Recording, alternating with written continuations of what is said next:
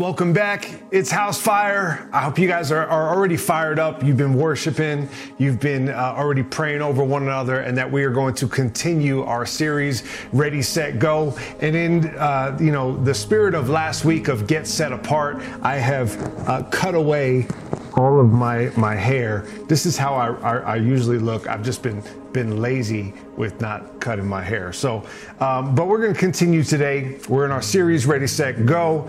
Last week was Joshua 5, right? Get set apart. And we talked about the consecration of the Lord, that, that Jesus has already set us apart at the cross, that he has already circumcised the old heart from us, that it actually doesn't, it's not actually even connected to us any longer, even though sometimes we feel like it is, right? We feel the illusion that this old heart is still attached to us in some way. And uh, we obviously still experience this idea that the sinful nature is still here, even though it has been be- removed by Jesus. And we're in the process of renewing our minds, right? We need to be renewed in the spirit of our minds as we come to the realization, the reality of Christ, that it has already been done, finished, complete. Come on, somebody. Let's go. Before we move on, I want you to keep in mind that as we read the book of Joshua, as we talk about the promised land, and I know I've said this before, but I want you to keep this in mind. The purpose of the book of Joshua is to attain rest for his people. Rest is the end goal, right? The Bible starts at rest and it ends at rest, and everything in between is restoration. We need to approach this book and the gospel with that in mind. Rest is the end goal, returning to our rest, right? So, uh, today is part three of this series, Ready, Set, Go. And really, it should go, right? We went get ready, we went get set apart, and today should be go, right? It should be go, but it's not because as we look in the book of Joshua, there was what we call a setback. It was get ready, get set apart, setback. Now what? Now, what do we do, right? What do we do when the setbacks come? It's like, yes, we've been set apart, we've been consecrated with the Lord, but yet these, these setbacks that happen in life, we're still in this world where we are being sanctified and our minds are being renewed to our reality, and we fall short sometimes of, of, of walking into the fullness of that reality, right? It's not that the reality isn't available to us, but we fall short of it sometimes. So, what do we do? How do we respond in these moments of setback? Um, and I, I, don't know, you know, before we dig into Joshua, and you know, we're gonna we're gonna dig into the story of how it how it progresses. But I don't know if you guys remember uh, in in 2020, right? Last year it was a it was a crazy year. I mean, we had uh, you know racial tensions, we had COVID, and then we had the infamous entanglement scandal of Will Smith and Jada Smith. The internet had a field day with this scandal. And basically, what had happened was is that Jada had a, um, a, a, talk show called uh, Red Table Talks, right? And it's basically where she would air out her family's dirty laundry almost. So that's kind of what it felt like. And so there was this period of time in Will and Jada's life where they actually separated, right? They needed to work on themselves. They needed to work on their marriage. So they separated for a period of time, or so the story goes. And during this separation, during this separation, what had happened was in Jada Smith's words, she says, So I got into an entanglement with August. And I don't know if you guys have seen the, the, the remix videos. People love to take these quotations from from you know these pop scandals and turn them into remixes. There was an entanglement with August, and Will Smith is sitting there during this interview, and he's like, "Entanglement." Is that is that what we're calling it now? Right? Is that is that what we have reduced this to? No, it was a relationship. And really, when you look at it, entanglement as it's being used in this situation is really just another word for sin. Right? In her own words, she says, it had just been so long since I had felt good. And I think This is kind of what sin does in our lives. It's not that we are sinners, but we still have the ability to sin, right? We still have the ability to believe a lie that this thing is going to make me feel good. So if I go after this thing, then, you know, it's, it, I just, I just wanted to feel good, right? You know, we've all been there. We all, we all know this. And it's not that like Jesus is not holding these things over our head saying, you remember this? You remember this? You remember this? Right? He's not holding these things against you, but he's saying, do you know who you are? Do you know your true identity? And that these things will not truly bring you satisfaction. So now that we understand what entanglement means, and we have just lost about five minutes of our lives on some internet scandal that we will never get back. I apologize, guys, but let's get back to the Bible. Let's get back to the book of Joshua, taking the promised land, ready, set, go. You guys ready? Okay. So after being set apart, right? the children of Israel. They're ready to move forward, and uh, Joshua receives the battle plans to take Jericho right? Jericho is the first city. It is the a fortified city with high walls, and it is the first city that the Israelites have to take in order to enter into the promised land and begin to conquer and develop and take territory, right? You guys with me? And you know, a lot of us know the story, right? Uh, they, they marched around the city uh, for seven days, right? So on uh, for six days they marched around the city one time, and then on the seventh day the Lord tells them to march around the city for seven times. And at the end of the seventh time they blow their trumpets, everybody yells in praise of the Lord, and the walls of Jericho come crumbling down. And uh, I don't know if you guys remember, but Rahab was the one who who allowed the spies uh, of Israel to come in and and and kind of take a view at Jericho and she hid them in their in her house. And because of this she made a covenant with the Lord that that that she would would tie a red rope from her window and kind of like the the Passover lamb right? Like they put blood on their doorpost so that the the angel of death would pass over. And in the same way uh, Rahab tied a red uh, a rope to her window as a sign as a covenant that the Lord would not destroy her home, that she actually lived in the wall of the city, and the entire city wall came down except for the area where Rahab lived. I mean, come on, this is really good.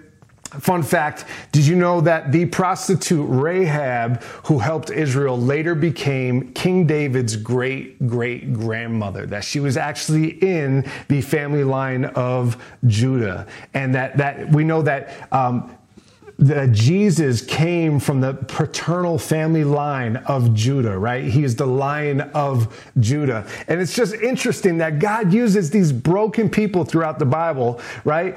To actually become in his family line, in his lineage.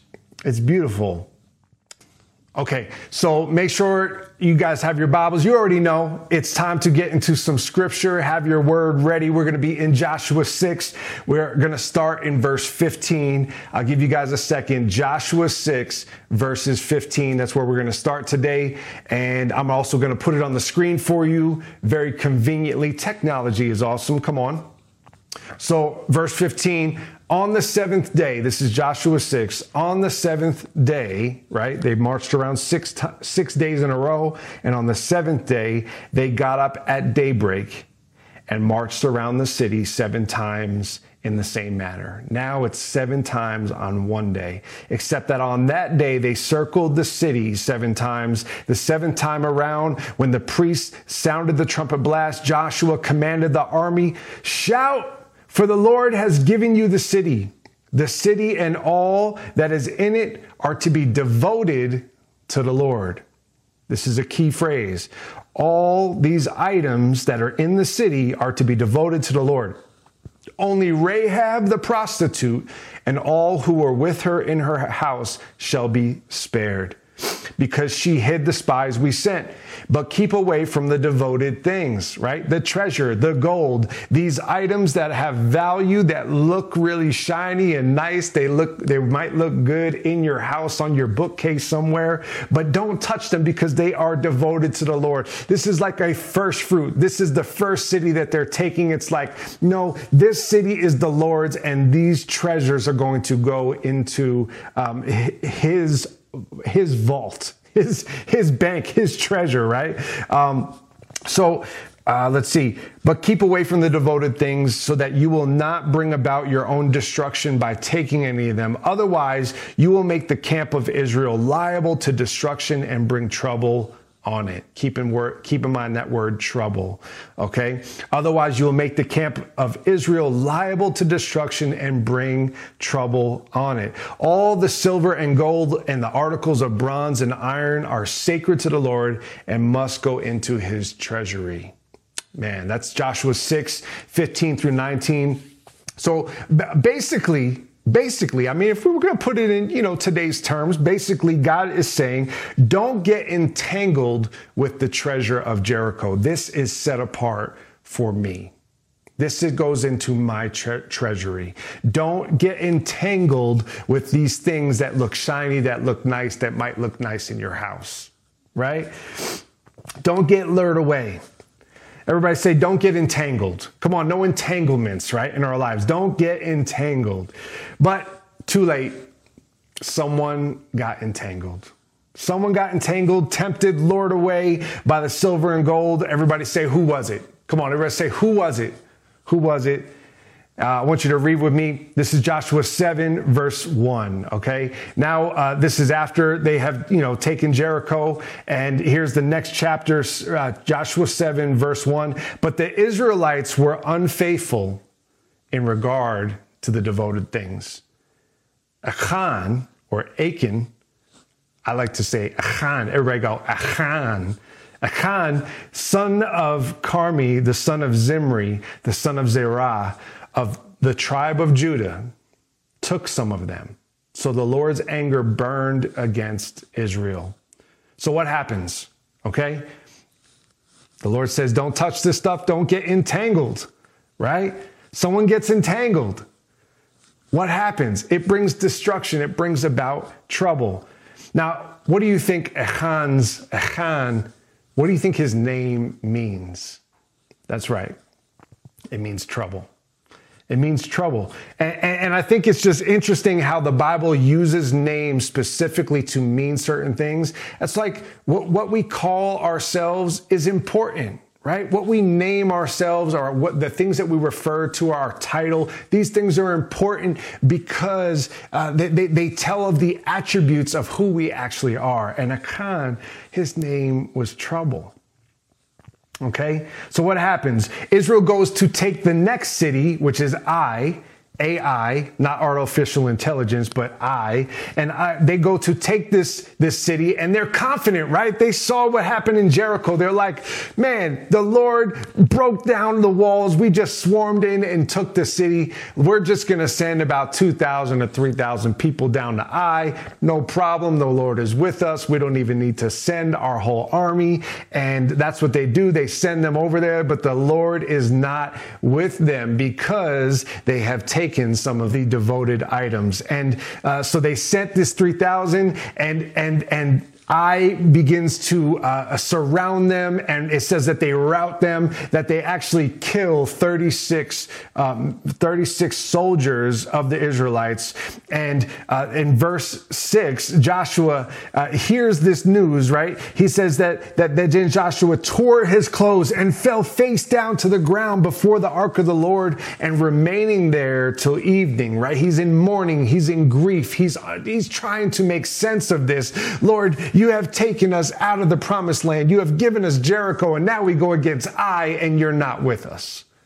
What's going on?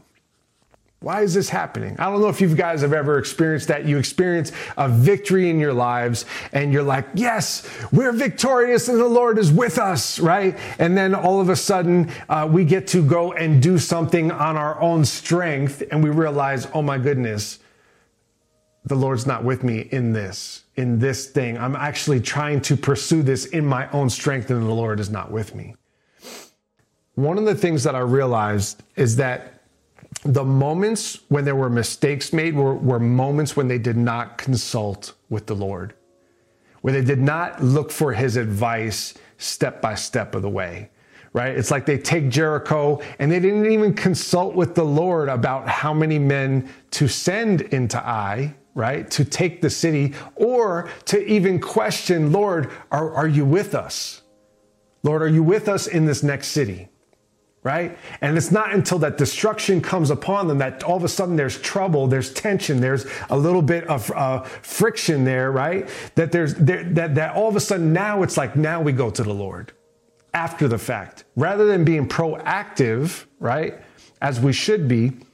I see that throughout the story that the moments when they are not proactive about consulting with the Lord about how to move forward is when uh, they, they suffer loss or they suffer setbacks, right? This is how the setbacks happen. So, this is basically what God says to Joshua back. Joshua is like, Why? And the Lord is like, There has been an entanglement. Somebody has been entangled with the, the devoted items, right? Someone has taken treasure set apart for my purpose. And then we get to verse 13. God says, Go consecrate the people. Tell them, Consecrate yourselves in preparation for tomorrow. For this is what the Lord, the God of Israel, says There are devoted things among you, Israel. You cannot stand against your enemies until you remove them. Mm. You cannot proceed in taking the promised land. I want to be with you. I want to take this land. I prepared this land for you. I'm not going to leave you or forsake you, but until you, you remain entangled in these things, we cannot move forward. It was supposed to be get ready, get set apart. Now go take the land and consult with me along the way. But instead, it's get ready, get set apart, get set back, and now get set apart again. So when the setbacks come, it means that we have to repeat the same thing over and get set apart. Consecrate yourselves again. This is what the Lord is saying to, to the children of Israel, right? This is his response to Joshua. Get set apart again. We need to do this over again. I don't think you realize of how involved I want to be in this process of you taking your promised land. I need you to consult with me along the way. When I say don't touch the devoted things, when I say to, to stay away from this, don't get entangled in this, I, I mean it. This is what the Lord is saying, right? we have to count the cost and realize like no we are actually at battle right now in our community taking territory planting house churches right raising up leaders coaching people into their destiny and in order to do that we cannot be entangled in these things that will hinder us and hold us back because then we have to get set apart again, right? The renewing of our mind that we that we understand is the process of sanctification that we are in with the Lord. Right? It's already been done. We have already been sanctified, but we are also being sanctified in the renewing of our mind that as we walk into the reality of Christ. And the more that we get entangled in the illusion of sin, the, the illusion of temptation, the more that we get entangled in these things, it actually hinders us from walking into the reality. Reality is where it's at. I want to live in reality. I don't know about you guys, but I want to live in the reality of Christ. He is my reality. So remember, as I said earlier, the purpose of the promised land was rest. It's the whole intention, the whole reason that the, the children of Israel are in this process, the same reason that you are in the process that you are in is rest. He has rest prepared for you, right? And the promised land is not only a future thing for us to uh, keep hope of, right? That we get to be with the Lord and rest with Him in the complete restoration of humanity, the complete restoration of heaven and earth. And, but, but also like part of the promised land is right here, right now. Like when we get to be with the Lord later, like there's no Canaanites, there's no battles or cities to take. It's like No, it's done, it's complete. But right here, right now, there are battles to face. There are there is land to take, there's territory to take with the Lord. Remember, the end goal of the promised land is rest. Restoration has always been God's plan. But restoration, catch this, restoration without without obedience means lots of setbacks. Even Jesus said to his disciples, How long must I put up with this unbelieving and perverse generation? All throughout the book of Joshua, they forget to consult with God all throughout. And it's like, I don't want to make those same mistakes. I think the Lord is, is kind of saying, hey, you're taking promised land right now. You're taking territory and learn from the, this situation that we don't have to be set back. We can get ready, get set apart and go and go and go and consult with him along the way that we don't actually have to get entangled. We don't have to deal with entanglement. It's a choice. It's a choice. If you find yourself entangled in sin, just know that it's like, hey, you can you don't have to deal with this. This is not a reality of the Christian life to continue in, in entanglement. So let's look at this from a New Covenant, New Testament standpoint. We're going to go into the book of Hebrews and we're going to start in Hebrews 4 and then we're going to go to Hebrews 12, okay? So catch this. Therefore, this is Hebrews 4, verse 6. Therefore, since it remains for some to enter it, what is it? right? He's talking about rest, the promised land. Therefore, since it remains for some to enter it, and those who formerly had good news preached to them failed to enter because of disobedience. They failed to enter into the rest of the promised land because of disobedience. And I'm not saying that we are walking a tightrope with the Lord. I think that we are walking a highway with the Lord. The narrow road is not a tightrope, it is a highway, but it is intentional. And we need to understand that, like, hey, when the Lord says move, we should move. When the Lord says, hey, that's not for you, just say it's not for you. When the, when the Lord says, hey, this is safe and this is okay, go and take this land, go and take this territory, then go. When he says, hey, it's time to put yourself on the altar as a living sacrifice and allow me to renew your mind, then you should do that. We need to practice this idea of listening to his voice, sitting and listening and being obedient and yielding to the direction of Holy Spirit. Right? It's not that he wants to micromanage our lives, but he has a purpose and a plan. So why not consult with your papa? Why not consult with dad and say, Dad, what do you think about this? How should I approach this? What strategy should I take? What, what warnings or things do you want to bring up to me now before I actually get to them? He's so good, he wants to reveal these things to you. And Hebrews 12, verses 1 and 2. Therefore, I love how all these scriptures they start with therefore. Therefore, since we are surrounded by such a great cloud of witnesses. Let us throw off everything that hinders and the sin that so easily entangles. And let us run with perseverance. Some translations say endurance, right? Let us run with perseverance the race marked out for us, fixing our eyes on Jesus, the pioneer and perfecter of faith. Come on, he's the beginning and the end. He is the author and the finisher, the pioneer and the perfecter. For the joy set before him, he endured the cross, scorning its shame, and sat down at the right hand of the throne of God. Come on, how many guys know that you are seated in Christ right now in heavenly places? This is a mystical thing that we have to understand that not only are you sitting in your chair or standing somewhere, but you are also seated in Christ, right? Everywhere your feet pl- are planted, there Jesus is also. Come on. So here's what I want you to think about and talk about. What hinders? What entangles you? What shiny things do you think maybe will make you feel good, but will actually only weigh you down? It's like, what can't I take into the promised land? These items can't go with me as I enter into my destiny. And the same thing is throw it off, right? It's the, and here's the thing. There, there's over and over again. There's this idea of put it off, throw it off in the Bible, right? In the New Testament, Paul writes about it all the time. Put this off. We have to understand they're external things. They are not the actual identity of who you are. Just because you may be entangled in sin, they are external. They are not within you.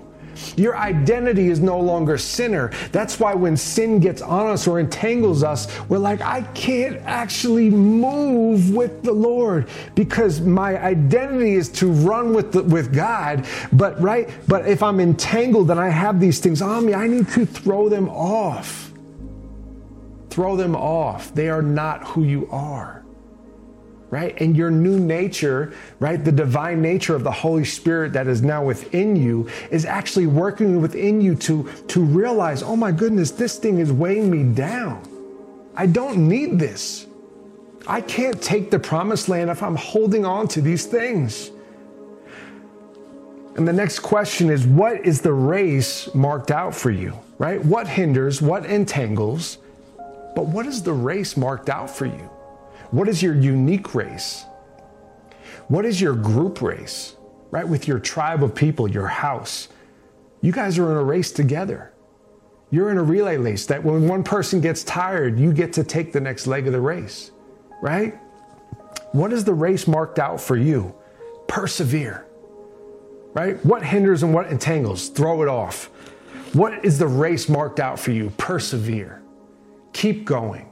Have endurance in this. Lean on Jesus, right? He's the perfecter and the pioneer. He is at both sides. He will help you finish and complete this. Come on. As we follow Jesus, I need you guys to understand um, just like how Jesus had joy, right? It was for the joy set before him that he would endure the cross, that we need to have joy in this. We need to have joy.